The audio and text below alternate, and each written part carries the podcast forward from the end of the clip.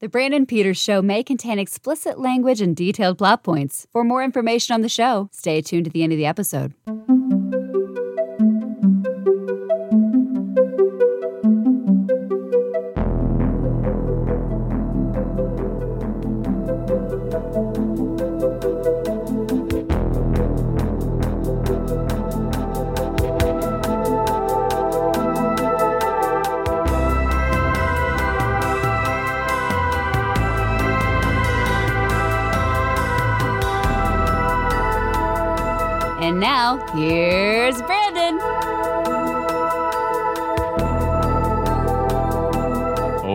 Again to the Brandon Peters Show. For the first like real new episode of 2023, I did a solo episode last week. That was kind of something, but we're here today. Today, uh, discussing the Urban Legend series of films that ran from 1998 to 2005. And joining me for that, we have got the I know what you did last summer reunion of voice of the show and from the Bob and Tom show, Jessica Alsman Hello. and author, not of ULs, Uh, Uh, thank you. Greg Thank Lagoon. Hello. Greg, I hope you appreciate it. I called it series of films and not franchise, like I did. I know you did thank this you. summer. Yes. Called it Thank you. um so yeah we did this i know what you did last summer trilogy uh thing for its anniversary last year uh, or months ago but it was last year Yeah. and people uh, you listeners you loved it. You guys i got a lot of feedback on that one. Really strong positive vibes. Some what are you waiting for? Where what are you waiting for huh? Gifts. And so we're here with urban legend the other series that came out during the scream era. Also of note my son told me who who's been seeing some of these for the first time he said he was with my wife somewhere and he used what are you waiting for huh Well, Yes. so he said something he's like yeah so uh, i guess that that film was worth something or something like that he wasn't the biggest fan of those Ah, he did watch the first two of these just like jessica so our our conversation here is going to be the three of us for two films and then jessica's going to enjoy greg and i describing the third one I knew I was forgetting Oh. something, but to be fair, I didn't. I've never seen the second one before, and I haven't seen the whatever you want to call that. Is it a third one or just a third movie? it's i mean I, it's With a the third theme. movie with an urban legend title. it, it does mention the first two films in pass in a passing one of the classic research scenes that we used to have in movies Mm. but Well, I missed it. I was in a bathtub full of ice, Yep. um, yeah getting cut open. So there you totally go missed it. I Oh, can't wait to hear bad. your thoughts and comments though on it, gotcha and then I'll go um and watch it.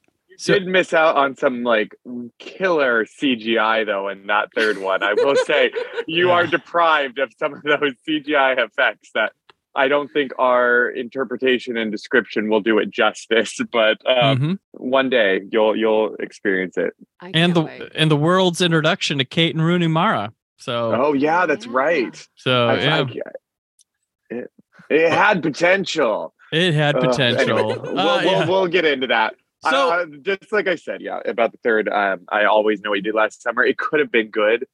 This, the been. Bloody Mary could have been actually good. It no, it could have been. So this That- ni- 1998, we went by it when we talked about. I'll. I still know what you did last summer. This came out during the just push of we had like hot start like Halloween H2O. This one comes out, Urban Legend. We have Bride of Chucky. There and and then I still know you did last summer.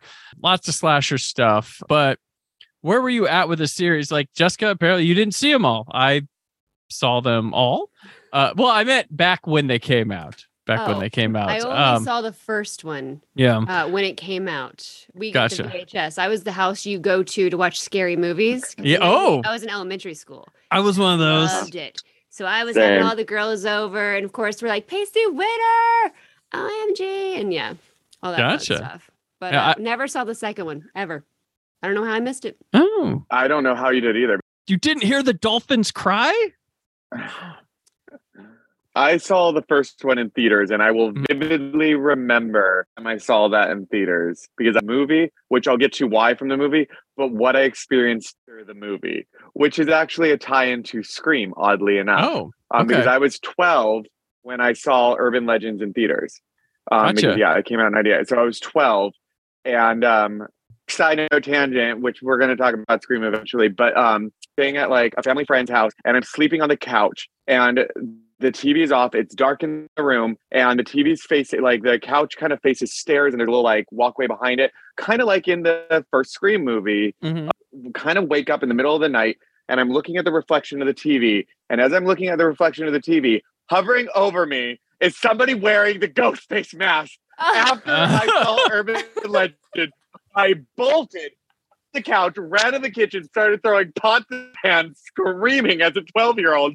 But basically, I got randied in Scream. Only like Oh. Ghostface actually like went after me after seeing Urban Legends. So like because I was kind of on edge because of one scene in the movie, which we'll get to in Urban Legends, and they like played on my fear, and they had to like, and they knew I loved Scream, so they used their hmm. ghost face mask to like basically terrify me. So the night I saw Urban Legends in theaters, I was like scarred and traumatized as a child by the ghost face mask.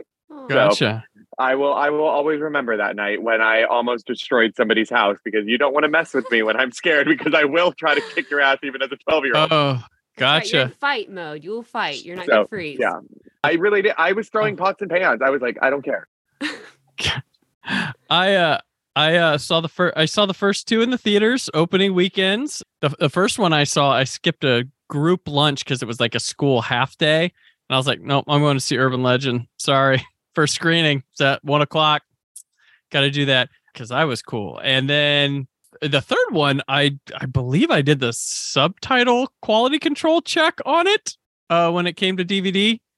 So I yeah got that before it came out uh or whatever. But um also in my room in high school uh yeah i said i had this i still know what you did last summer poster last time. Next to it was the urban legend poster which was also Uh, double double sided light box. Didn't mess around Is this podcast just going to do movie posters from your bedroom? As i a guess child? i guess that's all we're doing Covering that, those are the series we'll do. just wait till we get Oh, to, that's fun. wait till we get to species Oh, you had that on. Wait, i had the a lot of poster movie posters. I had the poster for the second one because it was a lenticular. Um, one of my friends who worked at the video store like held it for me. I didn't even like the movie, but it was because it was this lenticular poster where it was um, Natasha Henstridge when and then when he walked by it, she Yeah. turned into the sill. So I was like, you know what, Yep. that's cool. I don't care. It's cool. So yeah, well, I also have the I had the Grosse Pointe Blank poster, and we did that was my second episode of this show. So there's that. Uh, I guess we'll have to talk John Carpenter's Vampires because I had that one because it was the new John Carpenter movie at the time. Yep. Uh, yeah, yeah. Um, and we're doing Scream, which I had the Scream two poster and this a German poster for the original Scream up in my room as well. Like my room, you could not see the wall or the ceiling. It was top to bottom posters in high school. That was like me, but my posters were much more random than yours because uh, no one would ever guess the ones that I've had as a child. I had, and they were all framed too. I like properly framed every poster. I Mhm. had American Beauty, Moulin Rouge, Chicago, and Tomb Raider. So those were the four main posters I had on my wall. Oh. And then I had a life-size cardboard cutout of Pamela Anderson as Barbed Wire, um, the one where she's like leaning on Yeah, the ground, yeah, yeah. like like the, the double gun like thing. I had that cardboard cutout, which I got from a movie theater, and a cardboard cutout of Sarah Michelle Gellar as Buffy, which isn't a movie, but like those were my like movie featured things in my room. It doesn't have to be that. Yeah, that's an awesome cardboard cutout. I had a Boba Fett Child. uh cardboard cutout. Oh, no rhyme or reason. But yeah, okay. Let's head on into the first film of the series, Urban Legend. Contemporary folklore passed on as a true story. This is what we call an urban legend. On September 25th, Isn't there another story about a guy with an axe hiding in a woman's back seat? the legend. What is he gonna do next? Put spider eggs and bubblegum? are coming to life. Why isn't anyone listening to me? Call 911! This girl, she could have been any one of us. Everything you heard is true. Urban Legend. Rated R. Opens everywhere September 20th. directed by Jamie Blanks, written by Silvio Horta, who was a went on to be a writer producer for the United States Ugly Betty, starring uh, Alicia Witt, Jared Leto, Rebecca Gayheart, Joshua Jackson, Tara Reid, Michael Rosenbaum, Loretta Devine, Danielle Harris, Brad Dourif, Natasha Gregson Wagner, and Robert Englund. It's about a college student suspects a series of bizarre deaths are connected to certain urban legends. Some uh, notes here. Uh, apparently, Tara Reid replaced Sarah Michelle Gellar as Sasha, and uh, in this, and also uh, Melissa Joan Hart Wow. rejected this one too Hmm. for the lead, as did Reese Witherspoon. Was Melissa Joan Hart ever in a slasher? No, She probably, I don't think she's just interested in that. No, no, no, Maybe she Sarah wasn't. Michelle Gellar like doing Cruel Intentions or something during that time, which was I think it was Buffy. It was. Buffy. Yeah, she was Buffy. She was too famous, like getting Mhm. too famous at that point. Yep. Although would she, did a- agree to do Scream too. So. yeah, that was yeah, because she got it was you know two scenes, and it was Megan kept. Good as They Anna. expanded her role in Scream Right. too. Anyways, but yeah, but we'll talk about that later. Yes.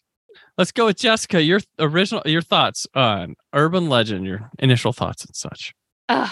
I again, as a, it took me back to being a child and watching it as an adult because I don't think I've seen it since I was probably maybe in junior high. Mhm. It's kind of such a silly premise that there's like a college course on urban legends, and this is like the first time they're hearing about them all. I guess because even as a kid, I thought I knew about them, but maybe it's from this movie that I learned Hmm. about them. Uh, if that makes sense. But I loved the entire cast. And I feel super old because I didn't realize who half of them were during that time. And now it's like, oh my gosh, these look who it is. Um, except for Joshua Jackson and Rebecca Gayheart. I feel like those are the only two people I really knew during that time. And I love Pacey Witter and I love bleach blonde Pacey Witter. but I absolutely love Rebecca Gayheart. And as I was Mhm. watching the movie, rewatching it, there are certain lines that you remember, and all of a sudden it's like I'm quoting it with it. And I was like, oh my gosh, that really stuck with me, including the end of the movie when, which I don't know if we're allowed to give spoilers that early. Yeah. Oh, spoil Okay. away. I assume everybody. Brenda, aka Rebecca Gayheart, with her beautiful curly spiral crazy hair, everything she was saying, I was like, oh my god, I remember all of this when she. I'm trying to think of what I wrote it down because I remember saying this all the time. It was uh, hold on, that's right, I wrote it in type. Lucky for you, Miss Thang, and then the uh. I tried therapy and obviously it didn't work, but her whole crazy vibe at the end, I absolutely loved it. I love that she was the killer. But then again, the whole time knowing that it's going to be her, I'm like, how the heck did she drag all these male bodies that are probably Mhm. heavier than her? Because she is tiny. Not saying she's not strong, but like she had to have some manpower to just haul all these bodies around so quick. And it goes back to the I know what you did last summer theory that, you know, when you're a killer, you have magic superpowers and things can just vanish like crabs in a trunk. Where Mhm. are they now? Oh, a body Yep. in a car and broken glass. No big deal. Already gone. Like that part just kind of blew me away. I still don't understand how she was going to frame Wexler, Robert Englund. Like, oh, he obviously killed himself. And I'm like, how? He looks really stabby. Like, I don't. I was like, that's kind of a whatever, but everything else is fine. I loved it and the cheesy, like, let me tell you the story about why I'm going to kill you. I'm going to kill you, and I killed everybody else with a slideshow Ugh. because she's that crazy, and I love it. It's theatrical. It's great. I love it. I know. love it. And I was it like, you know, really is good. it's like I hope she kills them all and gets away with it. It'd be great. Which she kind of does get away with it clearly. Yeah, she as really kinda her as a s- does. Mhm. She's a swimmer, so she goes in the water. Great, she'll swim right out of it. And seeing her at the end with her straight hair. Not a fan of the straightened, you know, hair. Whatever, Yeah. it's fine, but I love it. I Well, love it. I'll say this for the movie, it does have a scapegoat in that the wrap around the end of the movie is someone telling a story, so it can be embellished. It can be, you know, all the things were like, I don't know about that. Well, it's some guy telling a story, maybe. And so Yeah. he and the urban legend always, you know, so it has that escape route to it. So, uh, Greg, your initial run with this original urban legend. I love this movie, I mean the, the the premise of it is actually genuinely very clever. Like the concept of it is really funny because urban legends exist out of myth. So it actually is a clever idea to create these myths in real life and like do it in your own like in your own style. And I love that she was the kill. And really, you break down urban legends core, avenge the death of her soulmate. Um, so I appreciate that aspect of her unhinged behavior. She's doing out of love. um, despite the fact that she was killing all these people. But I, I like the urban legends that they actually um, chose. And I loved the opening scene, although it was very frustrating. The opening scene is frustrating for a number of reasons for me, but it was well it was well made it was funny it was interesting i thought the characters were interesting and i really wish that college course was offered at my university because i would have taken it. Yeah. Uh, touching on what you just said in that opening scene again it's one of those iconic you're hearing the song which she's tone deaf and she's singing with it even though i think she Yeah. has control over it because she starts the song over when she gets back in the car so it's not really the radio station. It's a I cassette. She puts a cassette in. Okay good. Yeah she puts a it- cassette tape. What's her face? Sasha or tara reid's like oh, sh- uh, my voice Yep, is the last yep. thing she yeah she put a cassette in yeah hearing. It's like, shut up, Tara. Also, the radio station. I forgot about that. That's not how that works. That's not how radio works. You don't walk around with a headset all over a building on a college frequency. I'm sorry. she wears a headset and into the mic at the same time i'm like And guess what? "Ah." If it's playing in the studio, it's feedback. You can't do that. There's like I was like, okay, well, obviously she's not on the radio, but not that's fine. That's fine. It worked when I was 12. I believed it. But now that I work in radio, I'm like, just shaking Sons of head, shaking my bitches. oh but the car scene, like you were saying, like, Yeah. how do you decapitate someone and the car just doesn't crash? thank you Like, Yeah. that was my biggest thing she's driving and driving fast how do you like how did the car stop I guess she just cut the head off, and so it slowly just cut the head off to a halt. and then she takes the axe and uses it to push the brake I just was like, hold on. First thing that would happen is like jerking motions, and think uh, from what I, I mean i've never chopped off a head before but i've heard it's a lot of work. So i just don't know like i can't imagine rebecca mckay in the back and trying to do anything in the back seat of a car is really hard. So like if you you're miss the passenger seat?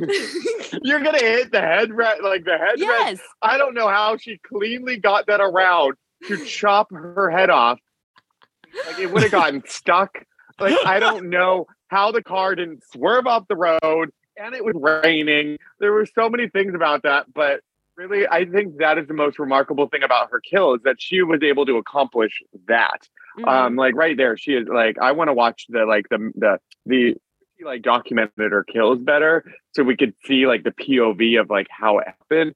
I really don't know how you would wrote in my notes. It was like, how did the car not crash after she right. chopped off somebody's head? So How's the physics? I- I'm How's right the there with you. Here? But the Is other it a part- hatchet.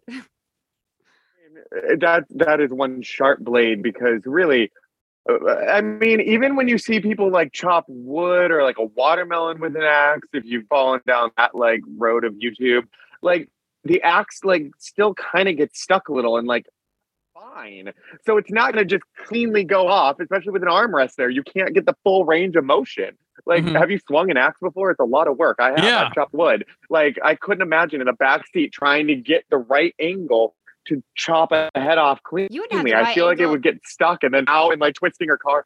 I don't know.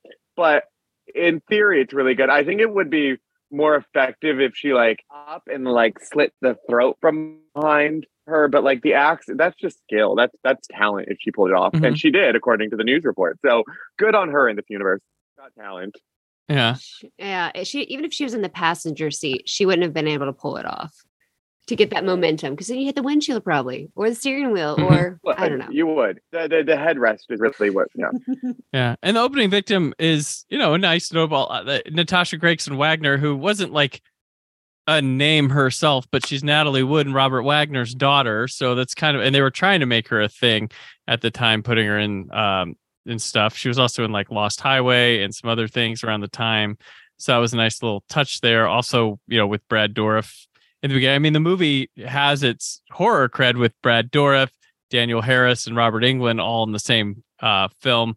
Personally, with me, I I really like this movie a lot, uh, and I think I my esteem for it has grown in the years. I I liked it when it came. I was eating up all the slasher stuff when it came out, so I liked it a lot Yeah. back then. I don't know if I liked it as much as I know you did last summer or Scream at that time, but this one has. This is the one that actually the others they just made slashers.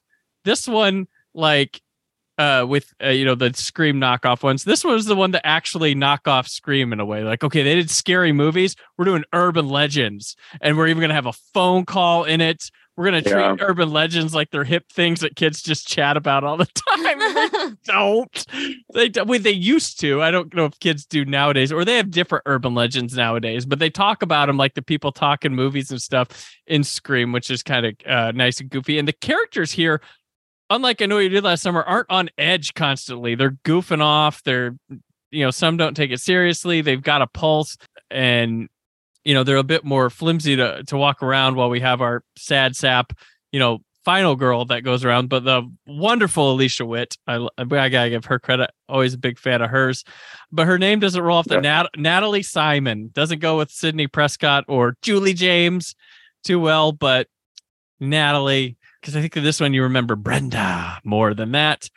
Uh, the movie, uh, I really thought watching it this time, the director perspective, um, he doesn't have like too huge a scale. I mean, he can, but like Jamie Blanks does a lot of like camera work from above in this movie. There's a lot of mm-hmm. overhead shots and there's a lot of high angled shots looking down at people. I don't know if he's trying to tell us something with that or it's just his stylistic choice. He's Australian, I believe, and you can definitely tell because he's got a roaming camera and it's moving. But it honestly feels like a guy that's like, I might get to make one movie for a studio ever. I'm throwing it all in here. And his his craft is very impressive for what he's got to work with. And it, it's more interesting film to look at than it could have been with what's on paper. Um, I also like the all the hints to Rebecca Gayheart being the killer that I think are quite funny. The uh, there's one that the, the Latin motto of the university translates to the best friend did it. It's on an emblem Oh, in the that's background of the funny. prayers. And then so there's that pool scene which is stupid as hell Oh my Um, gosh. where Don't get me started. You know how hot that area would be? But like so the, the pool scene where Rebecca Gayheart's swimming, Alicia Witt comes to see her through the window, sees a Yeah. person in the, the most popular parka on campus. Were we doing Comes a coat in. count? Did you do a coat count? How There's many a lot. times It, oh, Uh, but here's the thing same the one. person in the coat takes off. Not only is it a female, but she's in a swim gear as well. So she's very parallel to Rebecca Gayheart right there, telling you that's who that's who's under it. And then when she's at the party and she comes up to her and she takes off a mask to reveal herself to Natalie at the party, like, hey, hey, look, it's me. I'm like, oh, yeah, this brilliant. And and also her last name's Bates. So this is why I listen to your podcast, Yes, Brandon. you break but- it down like this. Oh, tr- but like and rebecca gayheart is just loving this all of it she and especially when she's like oh i want to can't wait till i become the killer at the end and and she is just delicious as this i i Yep. yeah i she probably steals a lot of alicia witt's thunder because of it but you know you remember the killer uh the you know she bring they bring her back for the next one for a cameo yeah it's it's fun uh there's Jared Leto, which is there to be a red herring. Forgot about him. I at that when I first He- saw it, Yeah. I didn't know who Jared Leto was even at, during that time. Like when I was My uh, so-called life. Oh, watch so good. Oh, that watch show it. is iconic. Uh, um, Ahead of its time. yeah, and uh, yeah, Jared Leto, Rosenbaum. This is all like this is a launch pad. Cat. This is Tara Reid before American Pie. Who else is in here too? Oh, well, there's Joshua Jackson, of course. Taking you know he takes breaks from Dawson's Creek to go film slashers, so got to give him Yeah, but credit for how that. funny. How losing again. Girls my age were watching this at the damn slumber party. Mhm. And when he turns that car on and you hear Paula Cole, the ah, Yeah. Yep. he's like, I hate that song. It is so funny. I love those little Easter eggs. And at the end, they mention how, uh, The Noxzema girl. yeah, the Noxzema girl with Rebecca Gayheart, which of course I'm like, wait, was she in a Noxzema commercial? Because I She was the Noxzema girl. She was the Noxzema remember girl. that. Yeah. and I didn't even know it. And so I'm like, what the? This is Yeah. fantastic. if you watch MTV and stuff, like she was like there was a huge ad campaign for years and she was and you didn't know her name. It was just the Noxzema girl. Oh That's my what you call it. Just like Alicia Silverstone was the Aerosmith girl for a while too, because she was in like three Aerosmith videos. So so that's before yeah. So that's all you knew. You didn't get credits for those things. And then Ale- Rebecca Gayheart took off to an acting career. Kind of like uh the girl in oh what's the what's the cell phone commercials that um has that one girl that everybody likes oh can't remember What there was Are talking about AT and T or might be AT&T the one um she was gonna play Squirrel Girl in something for Marvel at one point, but I don't think that happened. But she's in a, she's been in cell phone commercials for years that uh, people just know her. Huh. Oh yeah, if I type in cell phone commercial girl, it's uh, Milana Vayntrub. But yeah, she's in those those commercials and uh, AT and T. Yeah, Lily from AT and T. That's what she plays. Huh. Yeah, this is a the big cast. Robert Englund here. Who's Fun to watch. Scream Mm-hmm. and his own Mhm. things. Yeah. But I like the little cameos. Like, let's pull in Robert Englund. And Danielle Harris from Halloween four and five as the roommate. Your favorites. Yes. Oh, Joshua Uh, Jackson and Rebecca Gayheart were in Scream too. Mm-hmm. Yep. Look at this. Yep. It's just the same. They're the same movies. but uh, the oh kill- yeah, they Oh. are.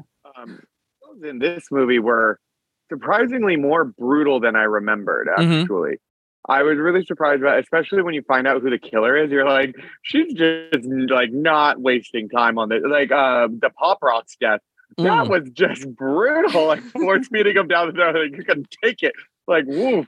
after I microwave aggressive. your dog. And that one hurts. That one still made me uncomfortable. The fact that Mm. like she actually went as far to microwave a dog, I'm like, I don't know how I feel about this right now. Like, I don't know. That was hard. That was I knew it was coming, and yet still now I kind of I judge her harshly more for microwaving the dog than killing everybody else in this movie.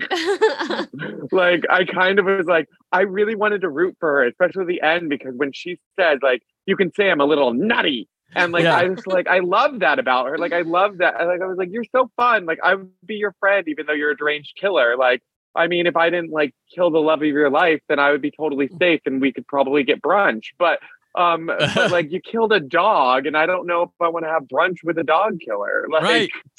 I, I, I have my I have my boundaries, and I think like everybody else's death, I could kind of look past, but the dog, like you you you, you I don't want you to get away with this, Rebecca Gayheart. Like you're a little nutty, but that's that's one step beyond nutty. Um, a dog in a microwave.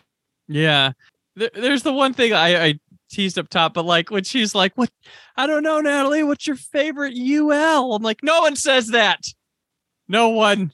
Never caught it before. Rewatching this, I was like, that's funny.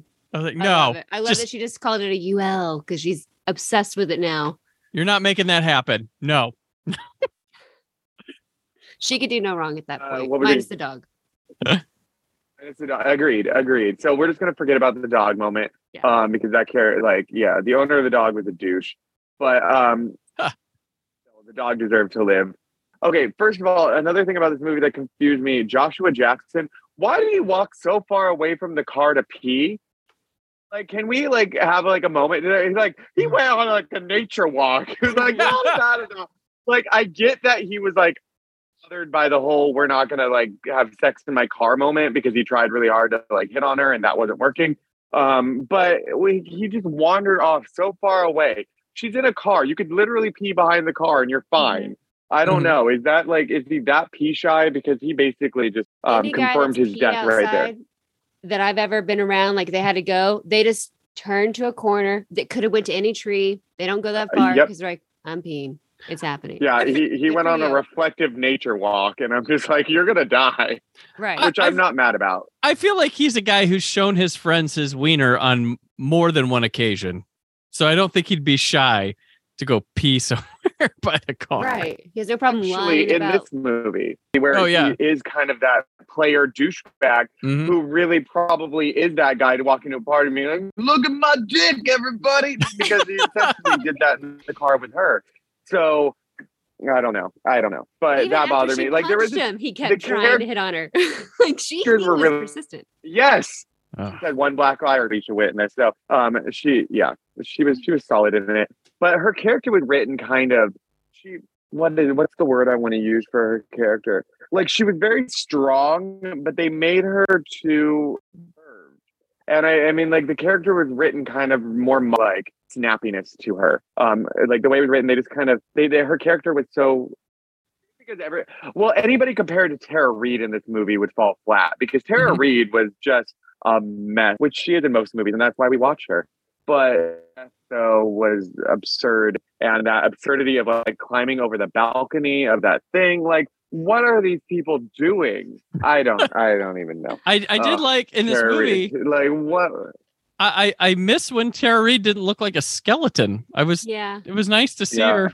Uh, she I I did a convention with her years ago as a guest. She was there t- and like um she was an issue because uh, she kept disappearing during time she was supposed to be in places. Um Yeah, I mean, I, but I she yeah I, I feel bad like i like i want like she, like i feel like i don't know why with Tara Reid, i'm like i feel like she wants to do better and struggles or something like that. I don't know. Hey yeah, but she landed in the she landed in the Sharknado franchise, and for that I am grateful. So yeah she should have that should have helped it out that should have been the you know because those were fun we all watched together as a community In Robert Englund's office or Wexler's office, Yep. I know there's a bunch of like stuff, but were there any like giant Easter eggs that stood out that you noticed? Um, because I like to look for those things. It's fun, No. little nods, but I didn't see anything. no i didn't i didn't no, mm-mm.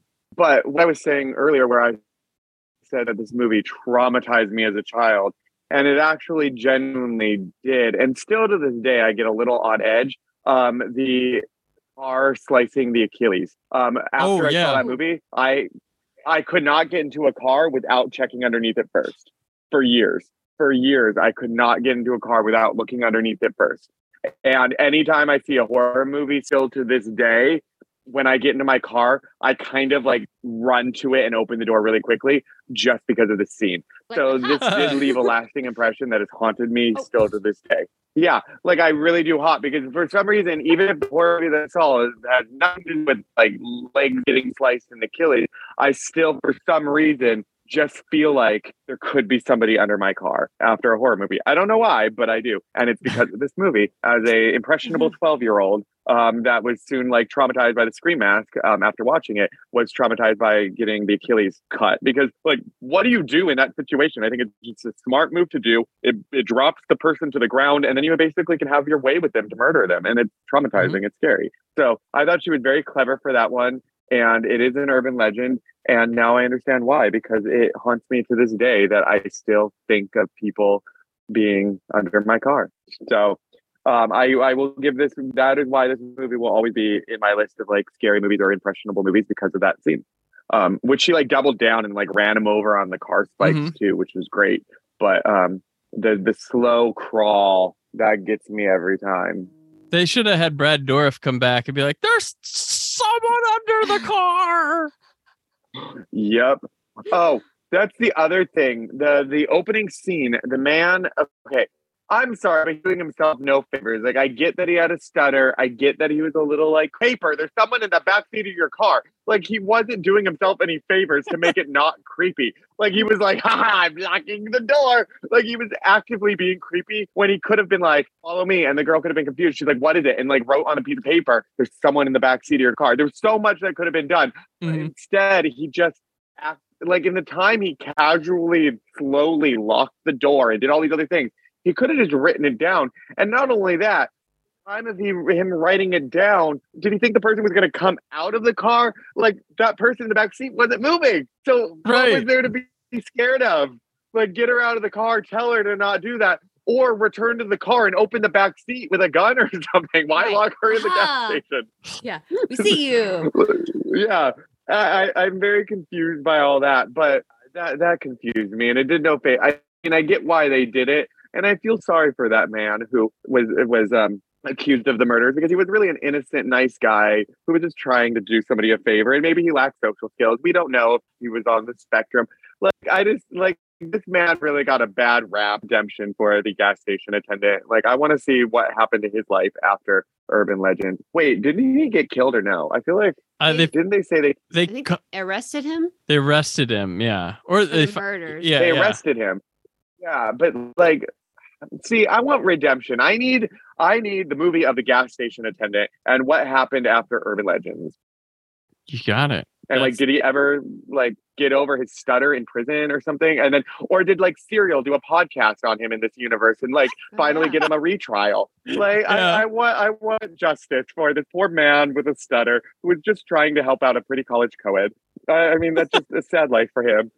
I mean, Uh, hopefully he was released from prison or jail because they had the um, PowerPoint presentation of Rebecca Mhm. Gayheart admitting to everything. Um, they could like, I guess Yeah, but, like- didn't do it.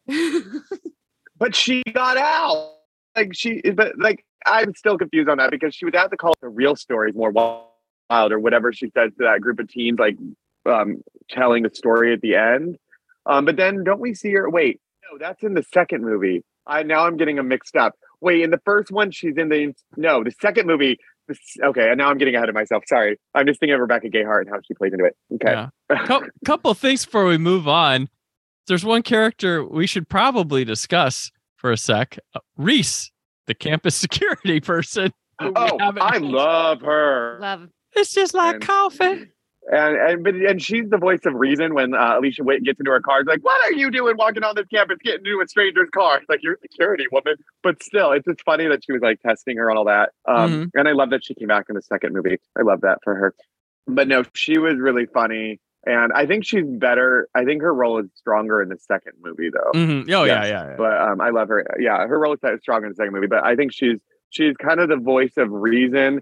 Where I love a movie with self awareness, and I feel like she's the character to bring that certain level of self awareness to the movie that all the other characters don't have. So, um, which makes the movie campier, which I appreciate because a concept like this, I like a movie with a little bit of camp in it, Yep. and this movie has that. And she she kind of without her, the movie would have probably fallen flat. Right. And I, I like camp and earnestness more than I do like snark. There's a difference. And Mhm. um like a lot of movies today get caught up in Mhm. snark, which is kind of getting, you know, to try to make it like, hey, we really it's stupid, right, everybody? So those of you embarrassed to be here feel okay. You know, like no, just be earnest, have some camp, enjoy yourself. Agreed. Um she was and- and- Except that's where I'm starting to wonder now because this university sucks. Like, like No. to cover up all these murders. and yeah. as you connect to the second one, apparently, maybe maybe that gas station attendant is in jail. You're excuse me. Maybe he is in jail because they wanted to cover up all the urban legend murders. So maybe Mhm. they just acted like none of that happened. I don't know how they all died. They just disappeared. hmm And a dog is in a microwave. That's just Um, how it came. which is funny too. Yeah, it came with a, every microwave comes with a. That's sad. Oh, I, I want justice for the dead dog. hmm Uh, what was I gonna say? Oh, because the thing is, Jared Leto's character is writing an article about like the death of it, and the university like we can't do that. We're the safest campus in the, Right. in the nation, and they make an active point of saying like we're so safe, number one, and then like God forbid one person dies, like a whole stream of murders happen. I appreciate the ending with slight fake out that they gave us when Paul showed up and playing her a little bit, like where he tried to Mm, like yeah, yeah, yeah. hey Rebecca. I kind of almost, I almost for a second believed. I was like, wait, did they team up? I I thought it was oh, yeah. no, no. just her.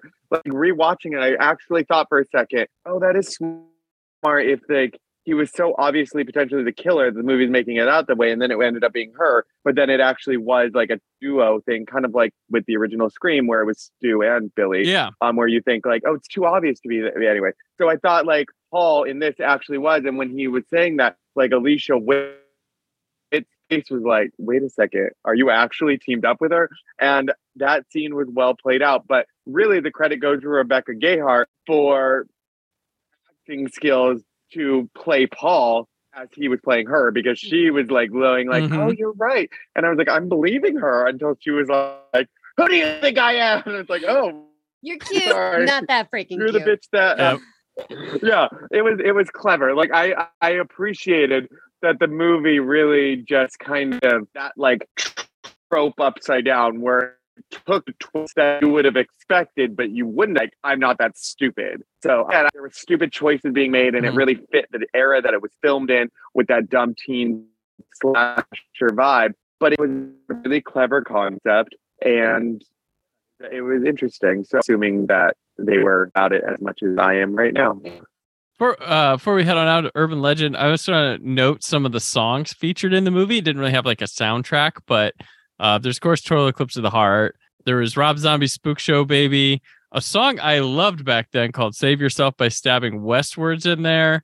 and then so there's Love Roller Coaster, uh, but there was a serious conversation in this movie happening as Zoot Suit Riot by Cherry Poppin' Daddies played in the background. I'm like, is that it's fucking Zoot Suit Riot? And it's like this dramatic. I think it's Jared Leto and Alicia Witt are talking about some serious shit, and in the background's Zoot Suit Riot. Roll back a bottle of beer. Zoot Suit Riot, and I was like, wow, okay, that was during the uh the swing swing uh, revival there, but uh yeah, um. Jamie Blanks notable doesn't do any more urban legend, but he does go on to make Valentine, which we will talk about sometime down the Ah. road here.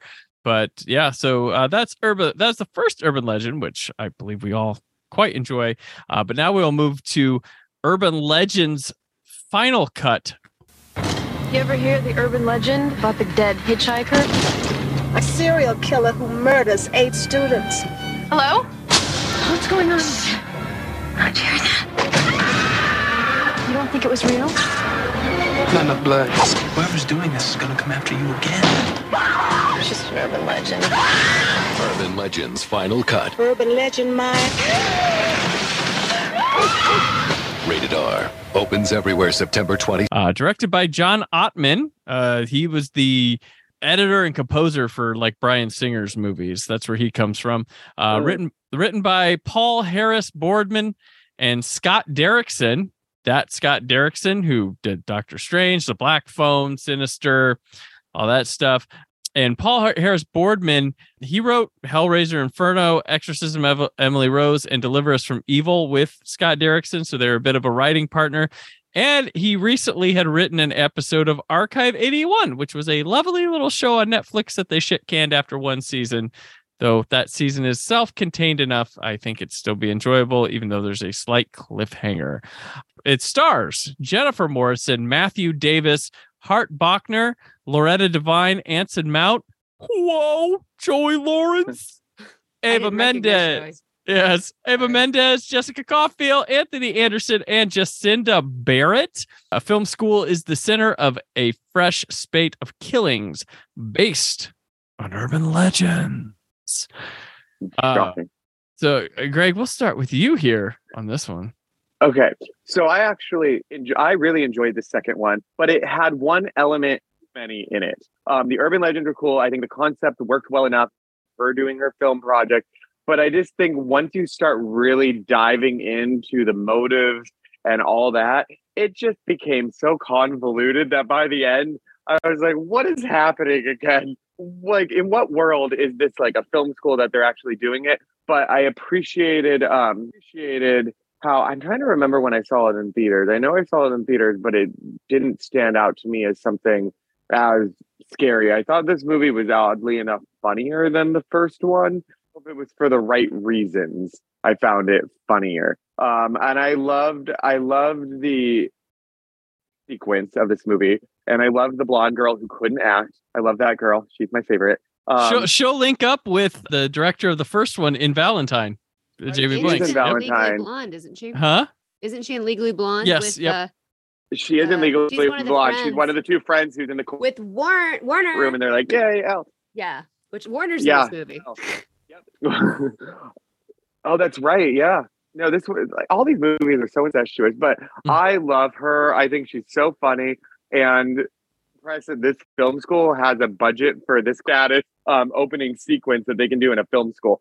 So that's just uh, it's like um, movies that have like high school plays in it. You're like, where are you getting the budget for these sets? just like this college where I'm like, where are you getting the budget for a whole sound studio with an airplane in it that you can do a fake storm? But, um, I, I appreciate that that girl death. Uh, so yeah, I, I mean, overall, I know why I find the ending convoluted, but um, and then for some reason, I never remember when I look at her. I don't Jennifer Morris. Like I know it's Jennifer Morrison, but for some reason, she looks so different to me than she is in Once Upon a Time, that TV show. That like for some reason, she I keep thinking of her as that other actress. Um, I keep thinking that Urban Final Cut is um uh, the girl who played uh, Mac on that like um uh, the Secret World the the Nickelodeon show. Oh, yeah, yeah, I know who you're Um, talking about. Yeah, yeah, yeah. Larissa Oleynik, Larissa O- Oleynik. Yeah. remember. Mhm. something like that. Well, something like that. But I just for some reason I was like, oh, it's that girl, and I was like, oh, this is Jennifer Morrison. Mhm. For some reason, she doesn't look like Jennifer Morrison in this movie to me. Yeah, she was the ghost girl in Stir of Echoes. That's really what she was before this. This is Um, when I women love still Stir ate carbs, though. Like you know, how everyone's still like a fuller face, and not Yeah. in, like in a bad way. Like Tara Reid, like Mhm. everyone just didn't look like. Not that's a bad thing. I wish I did, but I Yep. kind of felt better. I'm like, look at everyone looking like semi-normal before they realize they have a gluten allergy and everything else. And yeah, Loretta is much stronger and more fun in this movie um, Mm-hmm. than the first one. So I'm glad that her part got expanded on and extended because is she the only one returning? Except for the cameo at the This end. Yeah. Well, yeah, but yeah, but like as an actual reoccurring, she's like the Jennifer Coolidge of urban legends, where like of Jennifer Coolidge of White Lotus is like before before Jennifer Coolidge of White Lotus, there was Loretta of urban legends. Very true. Jessica, you this is your first time seeing this, right? So First time, yeah, as yeah. an adult, okay, I liked the movie. I kind of was coming in um expecting not to like it, and I didn't recognize a lot of people until I'm like, oh my gosh, uh, it's Anthony Anderson. This is young. This is oh my god, Jennifer Morrison. I didn't even realize it was Joey Lawrence or Joseph Lawrence, as the credit says, until I was checking IMDb, and I'm like, that's freaking Joey Lawrence. Holy crap! I don't even know how I missed it. His his bop poster was on my wall as a kid. I should have I should have known. Anson Mount did Yep. not recognize him at all. And then even when I saw his name, I'm like, nah. And then I was like, what the heck? These these adults are babies. So I was like more focused on that than the story for a while. But I love any movie that talks about people making movies, if that Mhm. makes sense. So anytime you're seeing this Yep. behind the scenes stuff and they're talking it, there's like this like fire passion inside me. And I'm like, yeah, this is what I grew up on and I love it. And then I start to be like, why didn't I go that route? And then I get into a deep depression, but that's fine uh, because I enjoyed the movie.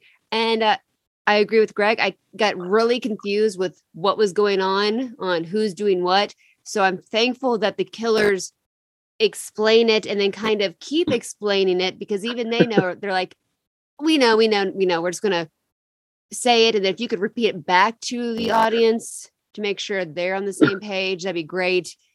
So that worked. I was confused with the twin brothers. I was waiting for some type of a um like it's Yep. really him. Until the guy's like, I put a gun in your mouth. And I'm like, okay, I guess that's really a twin brother that's randomly here and knows everything about everybody. Like, what the heck? I will He say knows this. a murder. I noticed this time. He never said twin. He only said brother. I don't even know if they're twins. His hair is shorter, so it makes him uh, a little less identical. But I was like, okay, it's a it's a twin brother. Why did they not say twin? I was know. I well. This time that- I watched it. I was like, wait, he just said brother. Oh, it's another scene. No, all he said was brother. She said Oh. brother. Like, Uh, they must have like done an edit somewhere. They're like, crap, we took out the word, we took out twin. They'll they'll figure it out. They know. We don't have to tell them it's a twin. Clearly, it's the same actor. Even though I'm checking IMDb and I'm like, it doesn't say Travis slash Trevor. That's cool. And then I didn't realize who it was actually died and made the movie. That's where I kind of got confused. And I'm like, I'll let them tell me again. Um, Yep, oh, it got too complicated. but Ugh. even Men- even Mendes, what the heck? All these people, I had no idea they were in it. she she was hot off Children of the Corn Five. did not catch that one.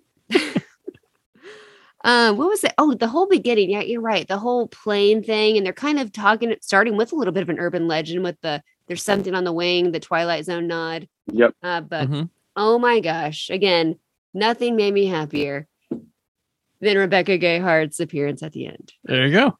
at the whatever it is psych ward. I was like, yes, Yeah. she is thriving, and even just her little moment, I was like, mm-hmm, you bad. Mhm. Yeah. I love it. Love her. I was like, definitely love this movie. But again, I Uh. still just I got really confused. I don't understand where that roller coaster or the mining track came from. If that was an actual ride at an amusement park or if that's a part of the university. Kind of I missed that. you know? they did reference it. They had did to rent it out. Yeah, they rented it. It was like a local thing, like the not the county fair because that wouldn't have been permanent, but like it was some form of. They Mm-hmm. tried to slip one line to justify it in the movie, so I was less bothered. What I was confused on is, they did, where did they get the budget for this?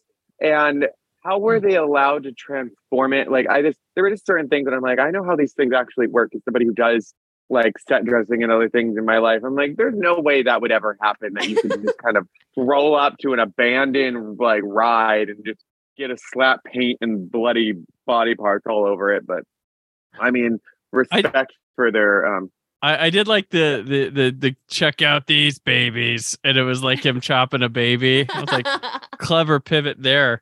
Um, because like, yeah, they would have to ride that like six times to get like ideas, right? And that seemed like a Yes. long ride for having like an hour to prepare. Yeah, this movie, I I'm I'm glad you both like it because I've been a fan of it. Um, oddly in different ways throughout my life. Um, when I first saw it, I was 18 and I d- was drawn to it because film school. I want to go Yeah. to film school. This is what the life is like at film school. Oh, Yep. they're talking about Truffaut at film school. This is what people talk. This is how they talk. Oh, this is great. Oh man, Hitchcock Award. Wow, this this movie's like speaking to me. I'm like, this is not the best slash in the world, but it takes place at film school, and that's more that's interesting because they're making movies, they're doing all this stuff. So I was like, I was suckered into this because I was a Midwestern 18 year old guy with my dreams of going to Los Angeles. I would do that, and I'd never go to film school. I would take telecommunications at a school, but just these these conversations, I was I geeked out on that when I was 18 growing up, growing older, I still like it because of all the these 90s, the Scream era slasher movies and horror movies. I don't think any of them got the 80s junkie slasher thing down better than this one. Like, if you know, Scream's the prestigious one, Urban Legends is the one that really nicely knocks off Scream, but this feels like something made then made in 2000 something made from like 83 into 2000 uh, right down to the convoluted fucking uh, this is why Yep. the killer did it plot this is Yep. right out of happy birthday to me um Uh-huh. like and the, the killer it, it's hart bochner you know everybody knows ellis Hans booby from die hard but he was in terror train that should have been our fucking thing like the jamie lee curtis slasher that was on the um train of course and mentioned in Scream. and Yep. mentioned in Scream. And so eh, that should have been obvious, but you know, I don't know. It's it's interesting. It's funny too. Like this movie's like, yeah, we're not the greatest fucking thing, so let's have jokes and stuff. Joey Lawrence, Yep. really good in this movie. Like he's got some good shit uh here. I like the nepotism brats thing that goes on here. Yep. That this time around I was like, oh, they've got some like deeper thematics that I don't know if they realize they're they're doing here. The twin thing is dumb as shit. Like it always every time like I revisit, I'm like, the fuck, like what who's like what was this? I get this is like, oh, I got a red herring idea, guys. But this is uh next this is like Paul Dano in There Will Be Blood levels of like this is weird. Like is this Yeah. is there a trick to this? No? No, there's there's it it literally is what you're telling me. And did It it, even have to happen? Like No. he never It- showed back up. Could she not have like just found that real Yeah. and Yeah. been like, wow, it's been sliced. yeah. Yeah. Um, but she needed she needed a love interest, or she needed to have that weird dream sequence um sex scene where she gets uh, almost killed. Oh yeah, yeah, yeah, yeah. yeah. Don't like trust that was the whole purpose of him. But I almost would have preferred not like truly being killed and then him coming back being like, "Oh no, I'm the twin," but it really was him the whole time. Yeah. And then he Like- gets revenge because they actually killed his brother because he was visiting. But you wouldn't know. That would have been interesting to me if he like lied about whatever it could have been. That could have been funny to me if it was revealed that he. Because I actually rewatching it, I thought like, "Man, or is he just like bullshitting and just like, wait, did he actually die in the first death? Because didn't they make it a clear point to say that his death he was so brutally mangled, only like teeth or something? Yep. Like Mhm. um proved like point that you didn't know who that body was. So he could, Yeah. he could have just used anybody, maybe pulled out one of his own teeth or something and like put it on that body and they're like, Yep. "Oh, he faked his death." And then came back. No, but no, they just said I'm a twin and then made them wear the exact same wardrobe and there you go. and this guy doesn't go around campus wearing hats and sunglasses or hoods or he's Wouldn't everyone be like, Well, Travis? didn't that, isn't that dude that yeah It's your memorial, man. I donated. I know. and how fucking amazing it is, is a student film that a fucking 50 adult probably in his 50s thinks it's going to be his ticket to hollywood because there's a difference between a 50 year old man turning uh, that yeah. in and getting a deal and a guy who's like 23 24 turning in something and being like oh that's potential you know like there's there's a clear like it's like you know if he's like 60 and turning in brick there's a difference between that and the guy who's like 27 turning in brick you know like that's there's a big difference Oh, there's a mention of my favorite movie in here. I just forgot about that. Was it um the sound engineer, sound engineer Anson Mount Mhm. is singing the Gone with the Wind theme. I'm sorry, Tara's theme. Oh, yeah, yeah, yeah. Gone with the wind, gone with the. I was like, yes, thank you. If you can't, I mean, that's a great, great film. It won a lot of uh, awards. yeah i Can't forgot about the other yeah stuff. He's- So I was like, all right, Gone with the Wind mention. Thank you. yeah that's right he was singing it and yeah anson mount he's yeah he's there all the time but i'm like is he the killer like that's that's not not really um i will say like eva mendes who's there to be like okay this time it's i will say my son when he watched these two in the first one he thought it was going to be robert englund the professor so the second one he's watching it it's going to be her he picked her the girlfriend i'm like well you Hmm. fucking crisscrossed him because it is the Yeah. professor this That's time still impressive.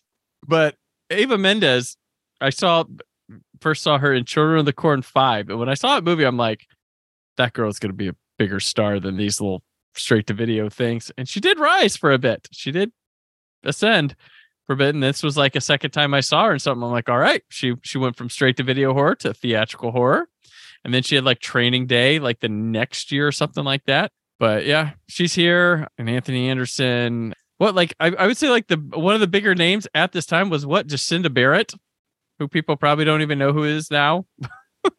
Wait, who's Jacinda? She was the uh girl that got drugged Yeah. and put in the tub. Oh, what what's she in?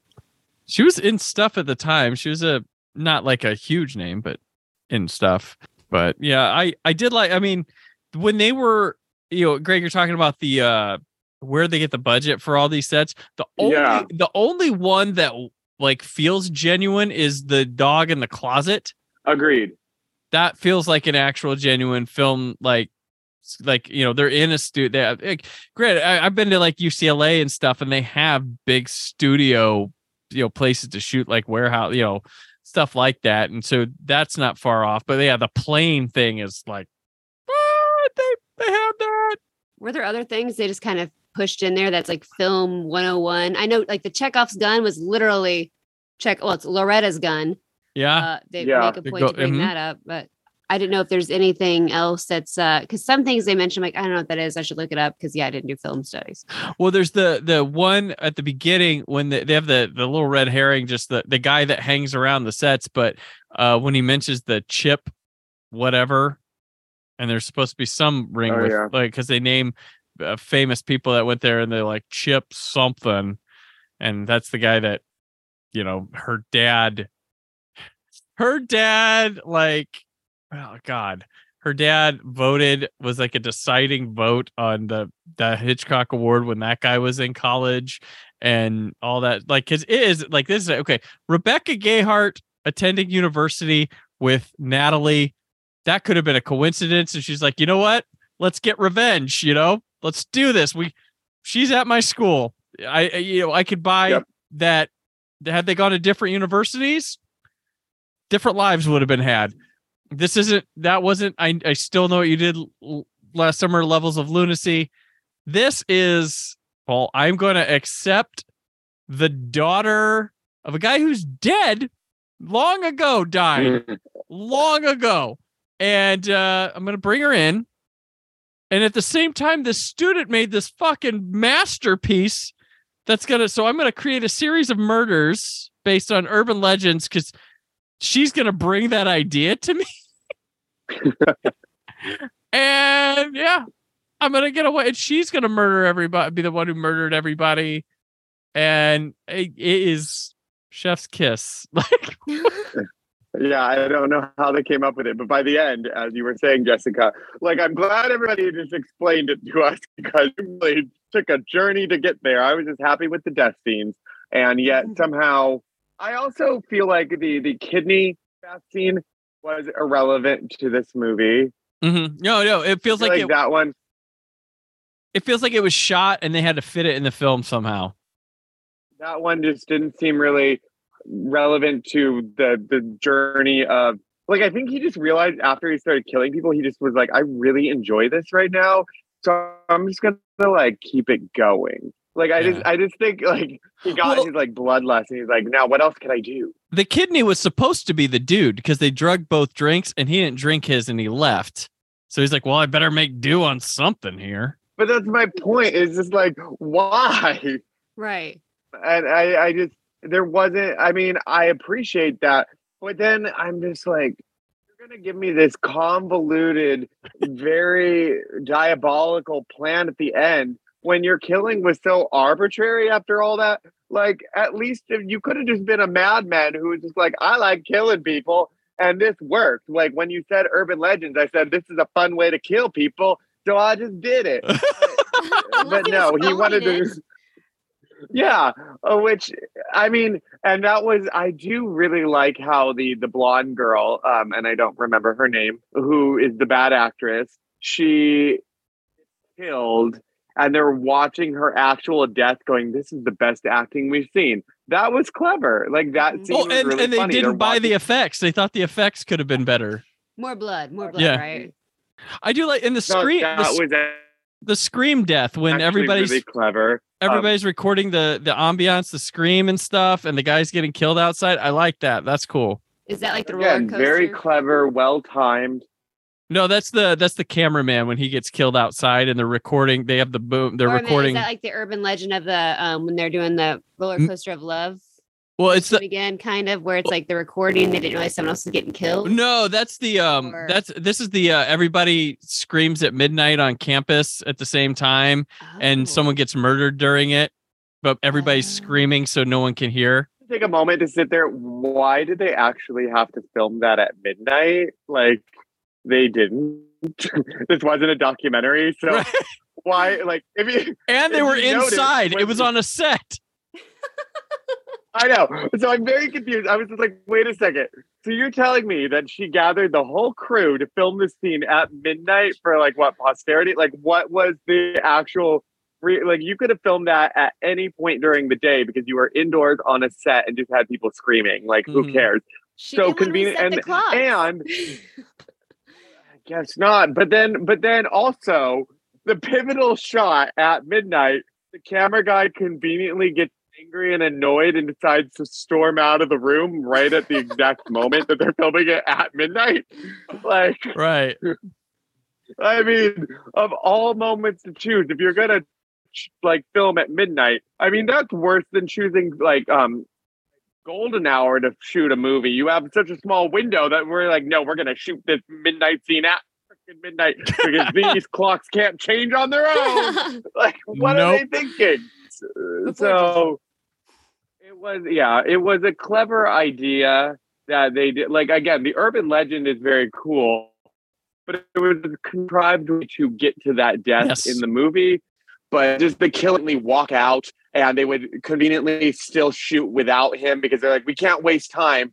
Or would it have been whoever walked out of that room he would have killed? Like, was it just like luck of the draw that it was a cameraman, or somebody else conveniently took a break at the time of screaming? Was he waiting? Like, okay, they're gonna die. Like, did he have a plan on who he was killing, or is it just he just Yeah. wanted to kill people at convenient times? Better I hope don't it's know. not better not hope it's not Amy Mayfield because then game over, right? The- right? Like that's the thing is that there was too many at least in the first one again i really enjoyed this movie and i thought it Yes. was fun i thought the deaths were cool but when you really look at it you're just wondering how did these deaths even happen and why? There was no real rhyme or reason it just Mhm. was up she took the drink i gotta kill her i guess. Up this guy walked outside when they were screaming gotta kill him. Um, but it could have been anybody. There was it, it could have been anybody. So actually now i'm more scared of this movie because like what if i were taking a break when somebody was just on a murder streak and and was like hoping for somebody else. But I walked into the path of somebody screaming, I could have died in this movie for no reason other than just wrong place, wrong time. That's scary. Okay, this movie just became really scary. But wasn't he killing anyone that worked on the movie? That worked on the Travis's movie. Yes. Yeah. Yeah, yeah. Did that girl work on it? That got her because she maybe she was just a college student that also worked on it by chance, or maybe she was in the movie. So Uh, he's like, ah, whatever. I'll You work on it? Well, she was his that one guy's girlfriend. So, so she was Travis's girlfriend. So I imagine she would have been in the movie. So everybody, but so Amy hired every single person that worked on that movie for her movie. That was a good one. I'm gonna do the same thing. If I- Which if also I- would never happen in film scare. Yeah, I'm gonna delete her name. Oh crap! Look. Or he just wanted to break in that new coat and uh, the fencing mask because it's a little bit. It's a new style of coat. Did you not like the fencing fencing mask or the or the coat? The fencing mask. Couldn't you see face through the holes a little bit? Mm, But then everyone dies at Psalms. So never Yeah. I guess you couldn't. I uh I thought when okay, so the fencing mask with the the hood over it and stuff, I'm like, that's a bit much. But when he was in the mine and he had the little like vest and stuff on with the fencing mask, I'm like, that kind of looks cool. There's your outfit. Yeah. There's your outfit. He's But- testing it still. He's trying to find his vibe. His Yeah. vibe. Yeah. I'm so impressed how um Rebecca Gayheart kept her hood up the entire time she was murdering people in the Mhm. first one. Sure. Yeah. Did she have a mask on too, like a ski mask with like she had to over something. Because I was like, it's not that shadowy. just because you have a hood up, like it doesn't just like. right. Oh, where'd you go, Jessica? Who is that? Is that a No, killer? couldn't Where'd you that go, killer? Jessica? Oh my gosh, it's a killer. I know. Well, you know Oh, what no. helps? No way. If you get the No, Furry. see you need no, if you have the furry lining, it hides the, faux face. fur. Yeah, the faux fur. Apparently, it gives you that perfect shadow to kill. So um, Urban Legends Final Cup is it a uh 90 minute build up to the line those who can't do teach, yeah, which is awesome. love it. I was like I was like say it. Say it. it's good, but he was trying to kill everybody who was involved in Travis's film. Somebody like as a professor who makes films and judge, films are made with large crews. Like this would have been a mm-hmm. mass murder beyond any comparison. There's Yeah. at least 50 plus people you would have to have killed who worked on this movie. Claim it as my own. If I kill all crew members and everybody involved. So he's like going through like a list, being like, okay. And you know, these deaths were really elaborate. You could have just had like a party and like drugged the punch for something and called it a cult and just wiped them out in one go. But instead, you do these very elaborate deaths and you would have to do it for like 50 to 60 people. There's no way his film had less than that. Also, I mean, he uh, probably he probably screened it for people that weren't in the involved in the movie to see it. I was just thinking that too. I was like, and what about any early advanced screeners who saw it? So This professor should know that. yeah, his plan just really failed. Did you see that new Stark film? Yes. yeah, that's true. He could maybe have like a like, yeah, that you know, he everybody to some form a big a function, film a function. You may get a few strays in the mix, whatever. At this point, you're killing 60 people. What's a few strays? Hunter set fire to the room and burned them all in one go, and then called it a tragic accident. Like that would have been smart because we're talking high numbers here, not like a Mhm. group of five friends who conveniently all worked on one film together. Like that's just not how it works. So Right. this professor really was a terrible professor, and that's the moral of the story. He wasn't even like those who teach. Well, this man couldn't even teach. He didn't even know how films work to know like the production and and screenings and all the above. So this man, yeah. Oh, and that's the other thing too. The whole gun thing, clever. But I'm sorry, I'm into films and whatnot. Guns are not stories like faux guns like that that look realistic enough to be confused with a real one. They would not have a box of like 30 of them just chilling there Right. that could be casually knocked over. I thought it was cool and visually it was interesting in this scene, but you don't go into a prop house nor on any film or any show with a guns just be sitting there like that like 50 of them. Like, no, there is so much care and caution, and each one is individually packed that you wouldn't just have a box being like, "We got the big shootout scene coming. Here's the," Went for everybody. and then like they scripted like justified it. But like anybody who was like any professor should have gotten like fired for allowing their students to have left a gun box and stored like that on Right. on on the studio. So so yeah, but again, still enjoyed the movie, but you just d- dumb choices were made, and that is why people die. But I guess that should that's just a fact for life. Dumb choices, Mhm. people die. Yep. John, uh, you know, Hart Bochner's character should have known better, and John Ottman, the director, should have known better. So, yeah. Uh, before we move on in this one, um, notable songs in the soundtrack, just "Dolphins Cry" by Live. That was the only. That was the only real one there that uh I think memorable. So now, um. Jessica will be entertained as Greg and I discuss Urban Legends Bloody Mary from 2005. The Bloody Mary. Some drinks always satisfy. Bloody Mary. Some legends never die. Well, supposedly, if you go into the bathroom and turn off the lights and chant Bloody Mary three times, she appears. Bloody Mary, Bloody Mary, has haunted this town for years. Professor Alpine University kills his own students using urban legends as his MO. There's something connecting this to what happened to those girls in 69. Has come back to life. It's Mary. You're saying a ghost is killing these kids. Mary wants revenge on the people who took her youth. Come on, you're not buying this, are you?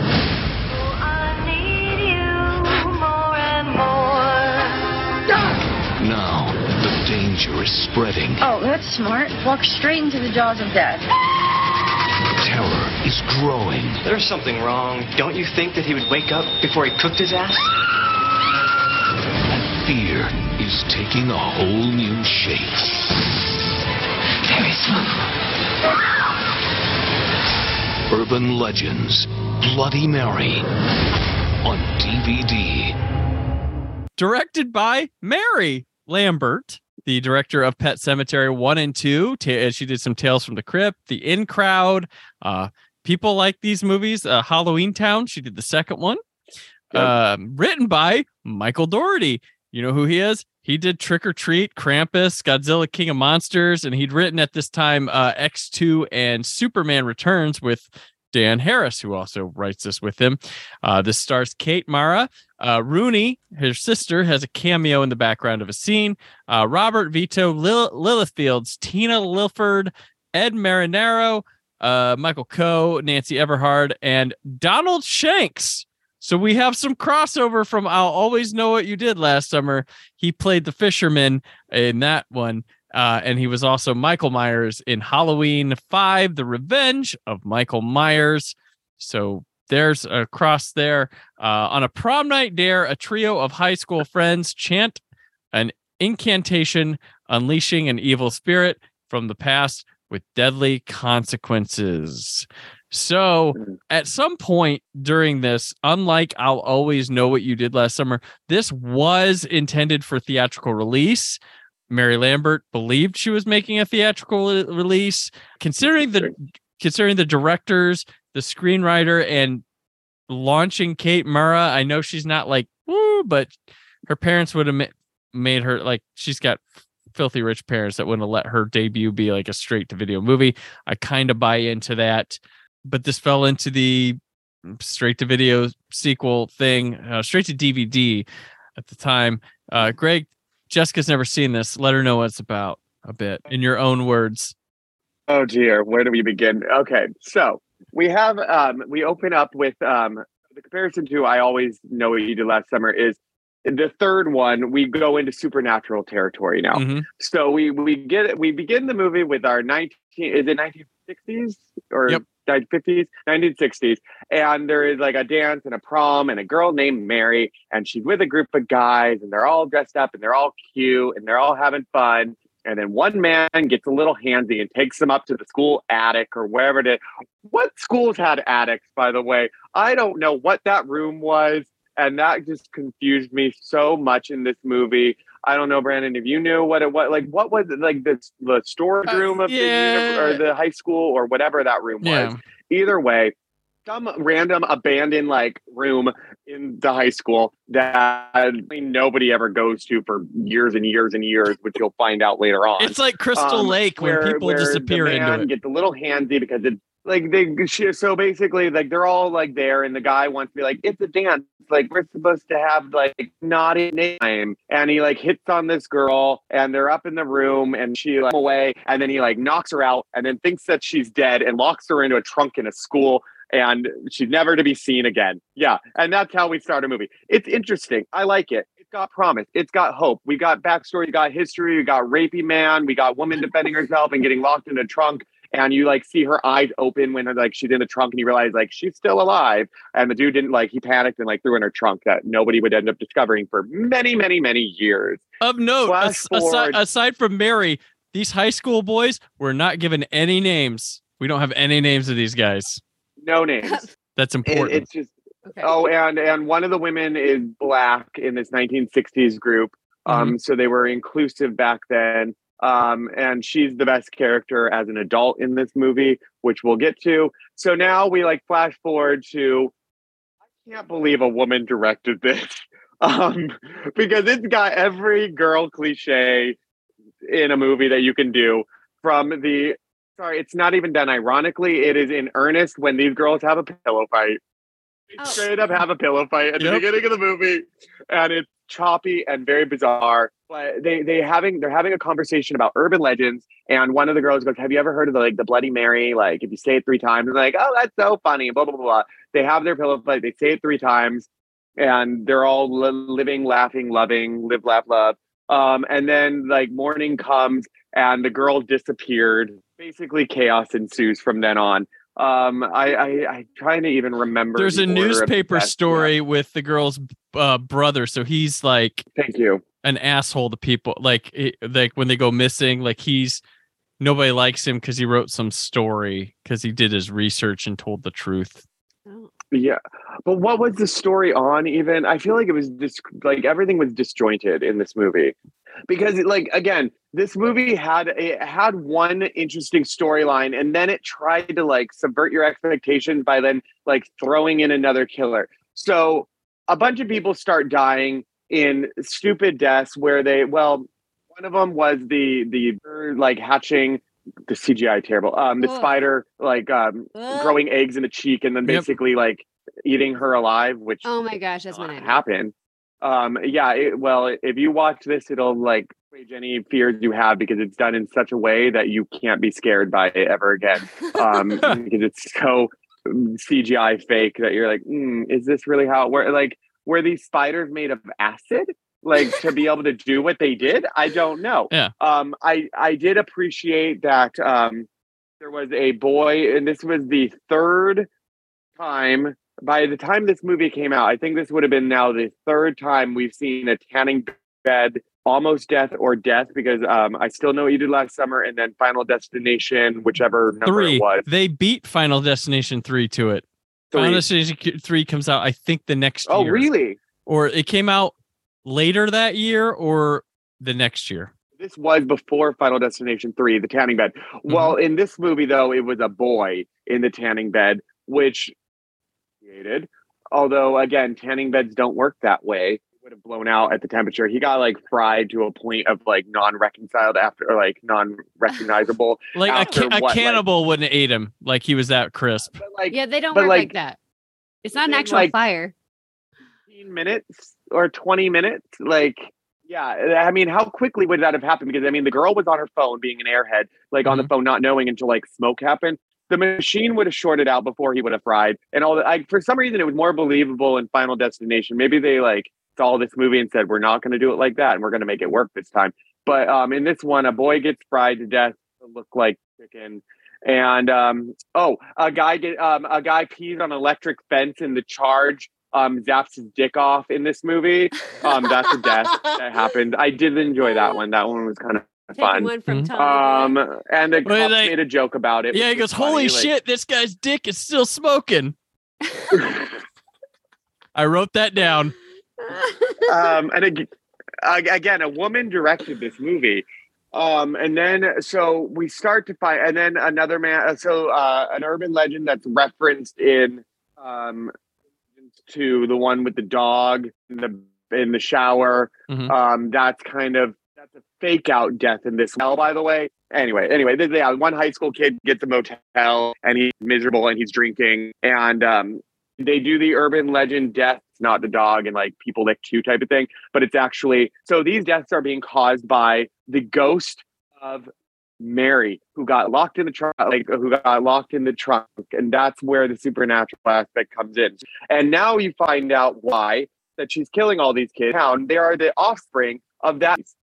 She's killing all the children. So all these men, conveniently enough, children, same time with people. They all ended up going to high school together and all being together.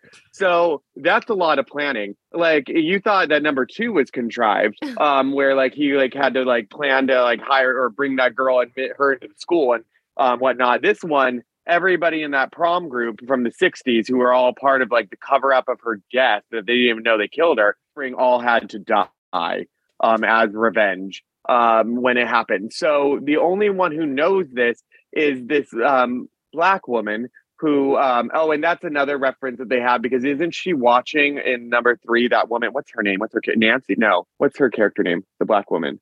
Is it nancy? No. Her Um, name is it doesn't matter. I love her anyway. I love her but they make a Is it nod Grace? because Grace. Did I help? Yep, yep, that's see the movie, Grace. you but- did.